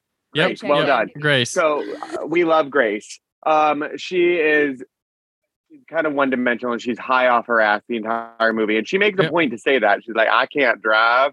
Uh, But they do make a nod to uh, because um, well not Loretta the character, but the idea of um, Foxy Brown or something because Yep. I know Loretta's watching Foxy Brown in one or two, whatever. And this She's watching Coffy in the first one and Foxy Brown in like- the second one. and and and in this movie when they meet grace they're like oh you're like foxy brown or something like that they just kind of i don't know if that was intentional i feel like they tried to do little easter eggs for the other movies or like try to find ways to Right. incorporate um, said- elements of one and two in this movie uh, but They should have said They Friday said- Foster. That was the third Pam Grier one she did. They should have done that. oh They didn't. Or Sheba year- Baby, one of those. I, What there year was it supposed to take place? there was a lot of 2005. It's So present wait, day. if they were all like in high school in the 60s, let's say it was 1969. I'm trying to do the math. hmm Hmm. Interesting. Yeah. They didn't even have it like it's one thing if they just had babies like right out of high school, you know? Yeah. You'd have to be born like in the 80s to then be in high school in 2005. It'd be like it'd be like 86 86, or 87. yeah. yeah. Yeah. been born in yeah Yeah. So yeah. then they waited 20 years probably to have kids after high school. So not only Yeah. they waited till they were 38, all of them to have children. it's The time. heck? I- yeah Sorry, so that So- makes it even worse. so- I was doing the math. I'm like, this is really bad. What timing? it's really like it just it could have been good and that's what's frustrating like the idea like i don't know why they took the the like i don't did it was there a reason it needed to be the 60s um when they did the dance or something It's always that when they go to the past for adults. So Wasn't there what, an urban legend? Because like back in the 50s or 60s, I thought, or maybe I'm thinking of a um, "Are You Afraid of the Dark" episode, um, where it's like the prom date didn't pick her up, and so she Ah. like jumps off a bridge, or maybe she gets pregnant and then gets rid of her baby at prom, and maybe it's the crybaby bridge scenario.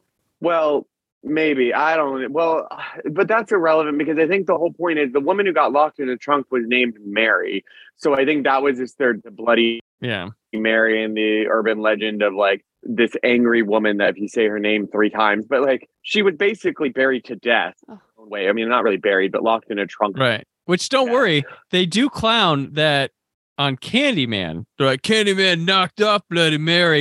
And it's like, if you're gonna do that, you better be a better movie than horror masterpiece, one of the greatest of all time, Candyman. But your urban legends, Bloody Mary, I would have just Oh. shut up about Candyman. But anyways, continue, Greg. Yeah. So, but that- that's the other. So anyway, so like all these kids are dying, and they they enlist Grace to try to remember. But poor Grace is still stoned off her ass as an adult and traumatized by life over the years of this night, really at all, or any of these men's names still to this day. So then they like what find the yearbook or something. They find the names Um, and then they go to the school. They take her like van that's straight out of the seventies.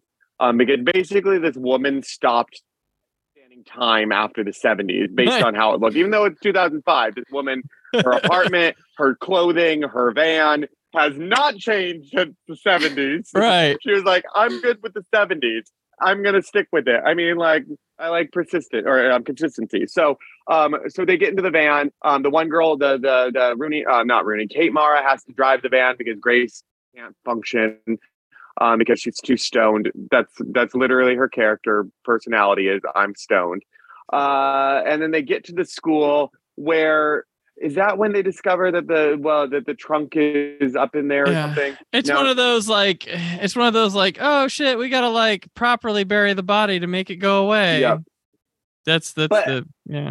Uh, the fact that death happened in the 60s, it is now, say, if it was in 1969, which it, you know it was earlier than 1969 based on the clothing. Mhm. So, like 60, but let's say 69 just for the sake of giving us a few years. It is now nearly like 35 years later, but more closely to 40 years later. You're telling me that no human being went to this mysterious attic in the school No and smell. Noticed the smell of a rotting corpse. Oh, Years? Or they didn't renovate the school in 40 years? Someone or nothing like w- someone has to go like do they smoke so much we- is that the secret weed spot of the school that Yeah. the, like the stench of a dying body got covered up by weed over time like the every school probably had AC school installed, has right? that. They had Yeah. ventilation systems in yeah. up there, like to go But- into the rooms. They would have moved that out. Uh, they would have done something to this room, but no, it took the the the the the, the attitude of a girl on a mission in high school to like uncover this 40 year old mystery of a girl trapped in a out of school. Um yeah, got. So anyway, they take the body. So they like casually like take the body to a graveyard where then you get um some more great CGI Mhm. but you get a fake out where you realize that now you start thinking, well, you do know that the ghost is killing people um, primarily in the under the bed one when the ghost like lunges from under the Yeah. bed um, and pulls them through. But you get a fake out when then you find out the rapist man is um, sheriff. Or no, he was no, um, no, it's not the sheriff. They want you to think it's the coach the whole time, but it's it ends up being her her stepfather who kills his own son uh during Yes. this and um because he finds out and then uh oh my gosh! because he's he's Yeah. running he's like a local politician running for mayor or, or he's like running for reelection or something. But you know you know how bad this is is that we, when you cut from you cut from uh the flashback at the beginning one of the first scenes is with him and you see all his like signs and stuff. I'm like that's the motherfucker who did all this. Like it's gonna end up being this guy by the end. Like it's just so telegraphed there. It's like why all this hubbub for this guy and now he's got a close relation to the girl i'm like yeah it's gonna be this guy this is this is gonna Yeah. be who it winds up being and it does wow. Uh, yeah, well, he's the one that did, but he's like he's simultaneously killing people while the ghost Yes. is killing people, but he's killing people to cover up the people who like found out that it was him. Yeah, the ghost is people who are attached to him. So it just everybody in his life is dying, whether he's doing it or the ghost is Oh doing it, and he knocks he knocks out um, Kate Mara Mhm. aggressively with a shovel right and um he attacked like and he like killed Grace, didn't he? Um, no, no, no, he didn't kill Grace. Um, he, he like, but because Grace is at the end, I would think with her. No, but but no, but but at the graveyard, I thought he killed Grace. Oh, um, kill when Grace? she, Grace Okay. comes to save, when Grace comes to try to like, because Grace miraculously like gets a rush of adrenaline and like Yeah. realizes like, girl in danger, I must now unstone myself and like come like you like get back to reality, and she like shows up coherent and um, tries to intervene on the fight to protect Kate. And I don't know, she gets knocked out. All I know is the body gets put into the grave, and then this like very elaborate CGI ghost woman comes back, where then she approaches her like rapey murderer and um, they she she returns from her like corpsey look into the dreamlike girl that she once was Mhm. and seduces him and then kisses him and then steals his soul until he basically like like this isn't like a like this is now has an audience like an audience built around like this not um, but still now they're at a graveyard and now she can finally rest in peace and the movie and oh and they kept playing the song which you know, i mean i know you love song brandon um uh you don't is it the you don't have to say you love me you don't Yep. have to that, yeah um one of those classic 60s whoppers Doo-woppers, yeah, yeah. which they reprise during the during his like fucking death Yeah, which is a heart attack to all the normal people in the world. Like that's what it is. obviously And she's like, "Oh, Kate Mara's like, oh, little people aren't, you know, what's this?" And uh, they're never gonna know like everything in this. Someone goes, "Baby girl, you're the urban legend now." Oh my gosh. After her stepfather was gonna like decapitate her with a, a shovel, she has to go back home to mom and be like, "Yeah, you had a heart attack." i know So it did, just it, did the ghost turn into like an actual person, or was she clearly a ghost the entire time? When Oh, she yeah, was yeah. seducing him. Oh clearly a ghost Oh yeah, ghost. Okay. Yeah, she's he a was ghost. Still being seduced by it just because of her magical powers. she's like a slasher, but like, well, she slowly builds into just being a slasher villain. Like, it, it's all supernatural, and then like the motel kid, she shows up, and it's like it's she starts getting more like a, a like a Jason type as as it goes along.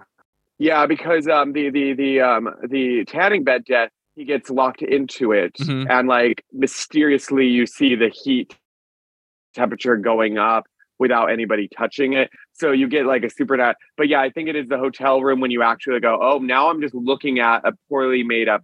I don't think to be. I don't think the uh, under the bed was CGI. I think that was an actual human with just Mhm. gray makeup on and the ragged wig that pulled him under. I don't think that was. Oh, yeah. yeah. I don't. I don't. Yeah, I don't think. I think they used a real woman for the ghost. Yeah, um, and then Yeah. just added a glow around her in post. It just could have been good.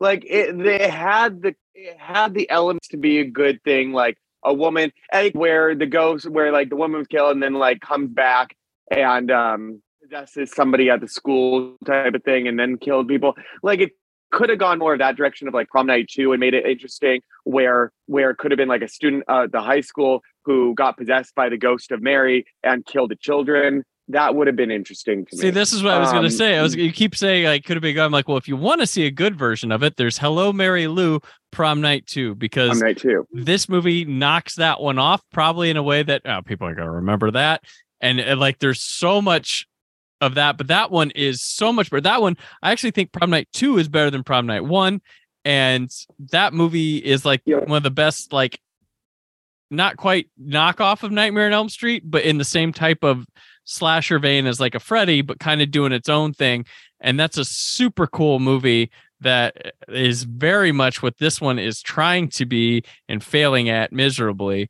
Um, but it also, and this was uh, maybe that they would have done more post production to like color timing and stuff, but this doesn't. It's supposed to be theatrical, but it does not look theatrical at all. Um, the look of it, especially for 2006. yeah, right? Well, it was 2005, 2005. Okay. Well, still, well, not that that mattered, but yeah, yeah, but we've seen some quality movies by 2005 Mhm. where this is embarrassing that I feel like this, this okay, this movie looks like it should have been what film students made in number 2 urban legend movie. yeah, yeah. Like if somebody told you know what? That would have been the most brilliant twist of all three urban legends. If this movie was playing and then at the very end of it, you saw a classroom gathered together and it was like a group of kids in a film school being like, This is my movie on urban legends, and they like failed the class. It's that would have been really clever. and they make it like it's for the award that is now named after the girl from the second one. Yes. Like that would have been so funny if it was that this was like an urban legend movie made by a film school as a nod to the second one or something. And That somebody and somebody's praising it in the audience, and a girl leans over and goes, "Ah, these have gone far off the deep end." And it's Rebecca Gayheart. They are. Oh, sign Oh, Then sign me up. There we Ah. go. Uh, yeah, no, like this, and this has the aesthetic of like a religious movie almost. You know, Yeah. like it has an aesthetic of like one of those kind of. It reminded me of like I used to do all these like QC when I was in DVD and Blu-ray for this company called Magnolia Pictures, and they would buy up stuff that looked like this. There was like this movie with Sunny Mabrey in it, if you remember her. It was this kid who had like a make a wish thing, and like he was supposed to pick this football player, and he ended up picking this model.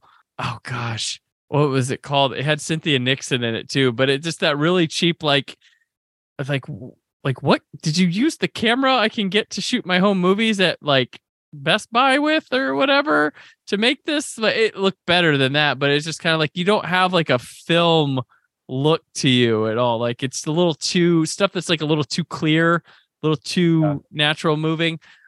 That's what this one kind of looks like. Um, and it's weird because it's Mary Lambert. She's done some good shit. Like she did Pet Sematary. Like yeah, like uh, Tales from the Crypt. Like editing was kind of bad. hmm Yeah. yeah the editing was kind of like there there was too many like pregnant pauses in this too Mm-hmm. between like cuts of people talking. Like it lost its snappiness at times. I don't know.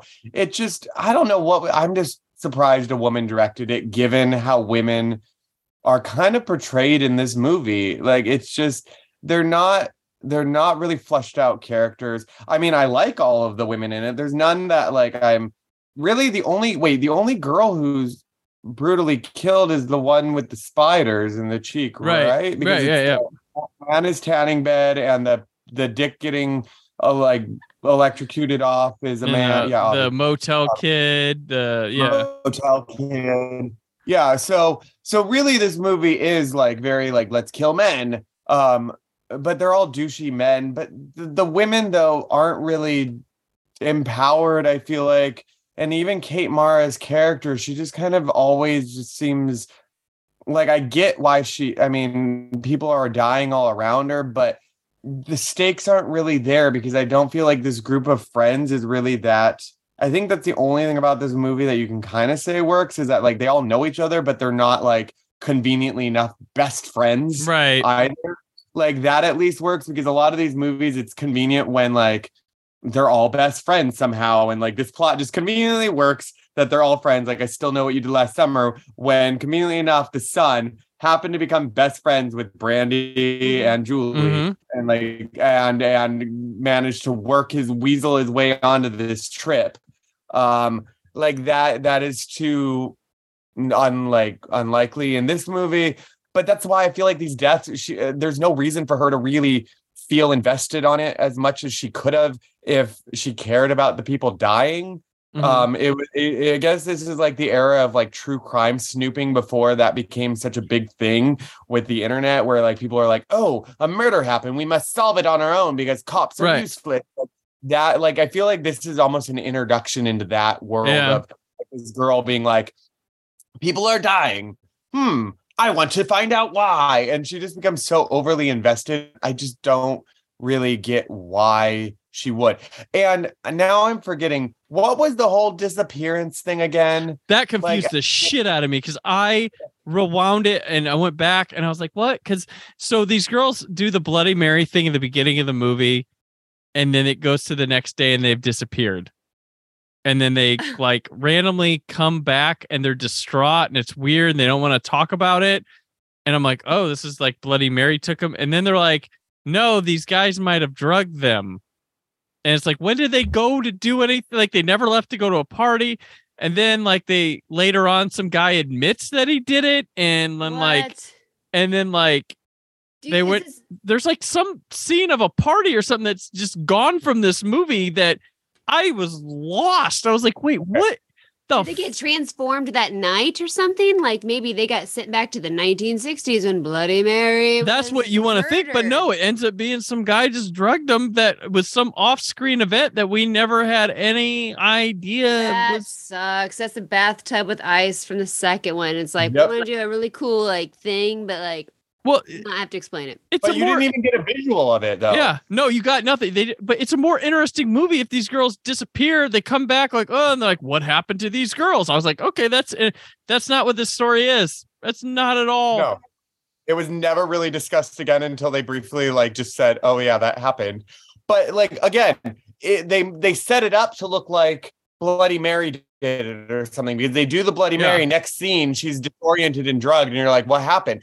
Like right there, perfect opportunity to possess her. Yep. Like Bloody Mary came back as Kate Mara. Like that Kate Mara's got, like, interesting this movie. You auburn hair. the urban do it. legend, and now, right? like if if she got possessed, like if she if basically like they say Bloody Mary, and then Bloody Mary, rather than killing her, she's like, wait a second, I've got a better plan. I can possess her and she can do my bidding for me and kill her. yeah. Which again would have copied prom night, but would have been different enough because um in prom night, like she was kind of a slut and she was like slut shamed back in the day. Mhm. In this one, this woman is just basically killing a rapist. Like Yeah. so I mean, it's a different movie, like possessed for a different motive. Like who can Mhm. like I would like there's enough possession movies, like just possess Kate Mara. And then not only then is she killing the murders, then she like killing the people under like the possession of Mary, but she could have also been so disoriented that she's trying to solve the murder simultaneously, only to discover that she's the one committing the murders the whole time. And then Which is she basically my blood Valentine. and then she gets locked up at the end next to Hart Bochner, and then Rebecca Gayheart shows up for another Gayheart. appearance. Ooh. Wait a minute. So did Kate Mara have any I mean- connection to Bloody Mary? No, Her It could've been- stepfather was Oh, the guy who killed her. So maybe Yes. her her real mother or something or whatever, Yeah. her father, whoever isn't in the picture to make it a step. Yeah. That was his sister. So then she didn't even know about this Hmm. aunt because they just never talked about it. So then Yeah, I know. Oh, that would have been Yeah. good. That would have been cool, but that's then not Yeah, there. the That's not there. This urge to discover. Yeah. Well. Yeah, That's bad. that would have been really that's true. That if, if Bloody Mary was actually the like the the aunt of Kate Mara or or some form of like relative, like that would have been great. But no, we get stepdad who conveniently enough. But then I feel like Kate Mara then is just bad circumstance because it could have just been any child like she's not attached to it it's just the stepfather is. So the stepfather didn't even have to try to kill kate mara it just because kate mara started looking into the murders that then she became a person of interest that he knew he had to take out in order to protect himself. Like if kate mara never actually investigated the murders then stepdad wouldn't have had to like try to kill his stepdaughter He did kill a stepson, right? Oh no, his That- real son. It was his real son. Jeez, that's Oh, so his real that's son. awful. What? yeah What? Not a good person. He's not a good person. no But he, the, he was the terrible step can stay because I like to touch Yeah. her. That's what it sounds So- like. Oh, Well, he tried to kill her though. It just for some reason she was scrappier and survived. Um, because she had a ghost on her side, I guess. But it or or what would have been even better is if Mary possessed her at the end and then like she got like demon powers and killed him. Like that Mhm. would have been more interesting. And then Right. she's Yeah. now accused of her stepdad's death, and she's like, no. And then we like why like there's so many things. And she's this movie crazy. She's like, it wasn't me. It was a ghost. And then she's yeah back into the insane asylum. Yeah. And then and then you yeah, and then she's in a psych ward with Rebecca Gayheart again. It all comes back to Rebecca Gayheart, and that's why. That's why So uh anyway, so like they were actually going to do a fourth urban legend film. Uh and it got made, but before it went into production, they dropped the urban legend title of it. So if you ever see a movie called Ghosts of Goldfield, that was intended to be the fourth urban legend movie, straight to video again. Uh Sony sold the rights to that to another company and then took them back from that company intending to make it the fourth urban legend and uh never uh, it got made but it was not not official um Oh, I'm gonna watch this. If this is like about that Oh, Goldfield I, Hotel, it's on Tubi. yeah it's on Tubi. oh tubi's the best you know it's on Tu- uh, urban legend bloody mary should be on tubi Helen but it's not. Lutz, yo lutz Um, Helen, I know Kellen Lutz is in it. Okay, I'm watching Rob- this immediately. Rowdy Roddy Piper, yep it's Piper. yeah Joe the pipers Bob are- Briggs. Sign me up. there you go so there's that little nugget um so okay so as we wrap these up which one was your favorite of the urban legends Number Just- one. jessica number one greg oh yes. I mean, I have to go number one, but I like the production quality of number two a little bit more. I gotta go number one, but like it's not that far ahead. Like it is, it's a hard, it's a, it's not quite a coin toss, but it's almost there for a coin toss. Now, do you next question, do you like the urban legends better than uh I know what you did last summer? Oh. No, only because I still feel like I know you did last summer. Again, I want to empower women as killers uh, because you know, Mhm. um, Scream. too- I mean, great, it's great, it's great, it's great. But like, I still don't understand how uh, Brenda could have done what she did. So that's like the Mhm. magic of killing, and I just feel like I know what you did last summer is almost more realistic, and I buy into it. It feels like it has a sense of like, urgency that's lacking in urban legend. Yeah. Yeah. It's just like, oh, I'm just getting revenge on all my friends too, just to tick you off. 'Cause, like, Yeah. what did these people do to her? Nothing. She just wanted to kill him. Why not? Mhm. Which I liked. um but i think i think that i think as an ensemble the i know what you did last summers are stronger i think in the editing and the snappiness of it Mhm. um i think concept wise urban legends one and two are more clever than the other two but i think the performances uh, and some of the iconic lines and scenes are stronger in i know what you did last summer so so story wise urban legends stronger and i think they could have been made better um, but I know what you did last summer just organically works. But I think that is all thanks to the cast that they got. They really they they, they the perfect for this movie um, with with um, Sarah. Uh, oh my God, Sarah Michelle Gellar and um, um, Julie. Why am I forgetting Jennifer Love Hewitt? Thank you. Yes. And the two boys. I just Um, think that blend worked magic. So you'd say I know what you did last summer. The first one's the best of all of these. Is that where we're at? Or I would say that. Yeah. But then Urban Yeah. Legend, the first Urban Legend, is like the number two.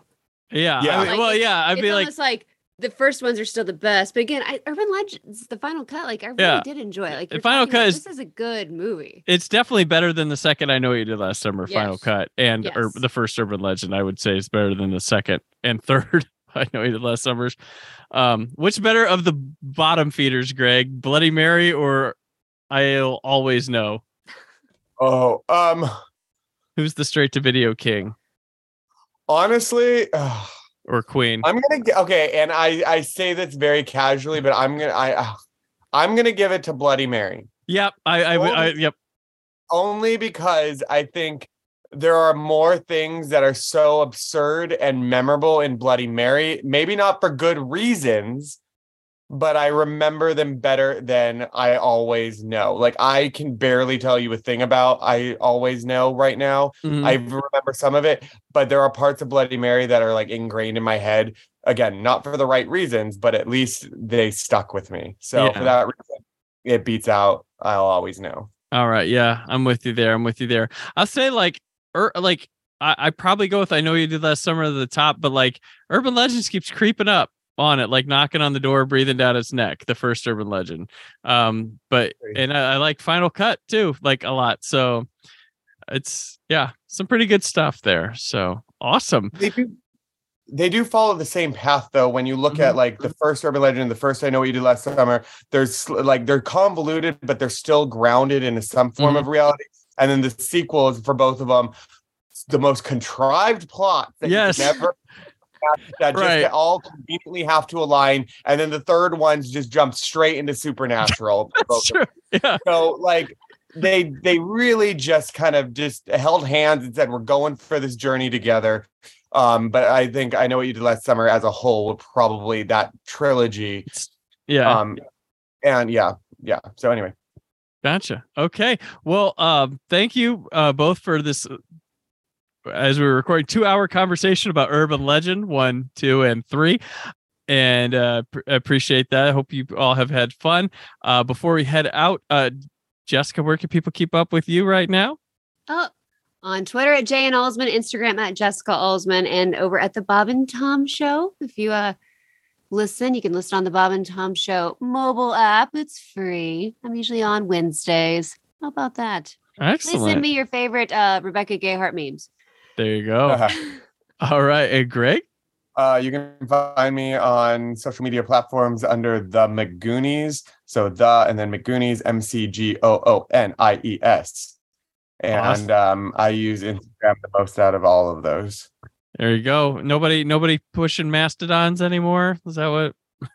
or was that what it was I signed up for? But uh, okay, and I'm on uh, Twitter and Instagram at Brandon4QHD. The written work is at whysoblue.com. We're going to keep this train running as next week we are going to begin our march to Scream 6 coming out in March. So next week we're not doing the whole Scream thing. We are going to give Scream a film by film approach, not the most original idea on on podcast, but it's the only one with these three giving their ideas and opinions on a podcast. So I will say Scream, the movie Scream, here's your teaser, brought me a new love at a very young age.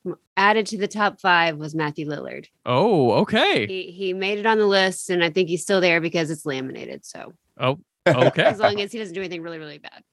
No, as far as I know, and I know people that are friends with them, that's not going to happen. But uh, yeah, as Master P said, scream. Ah! That's coming up. Uh, so we'll be talking Scream from 1996, um, and then continuing on Scream 2, Scream 3. You can count, uh, and then Scre4m, and then Scream again not well not scream again but anyways lots of anecdotes going to be a lot of fun to go back to the past and go through these that i know on the back of my head uh pretty well um so that's next week and uh, i hope you enjoyed urban legends to warm up for that um so uh in the meantime while you're waiting read up on your uls and uh stay film positive Thank you for listening. The Brandon Peters Show is a Creative Zombie Studios production. Produced by Brad Shoemaker and Brandon Peters. Written and edited by Brandon Peters. Announcer vocals by Jessica Alsman. Theme song by Metavari. Web design and show art by Brad Shoemaker with Brandon Peters. All music and clips featured in the episode are property of their respective studios, and no infringement is intended. Additional information on this and other episodes at BrandonPetersShow.com. For any inquiries, press opportunities, or sponsorship, contact mail at BrandonPetersShow.com. The show is available on Apple Music, Spotify, or anywhere podcasts are found.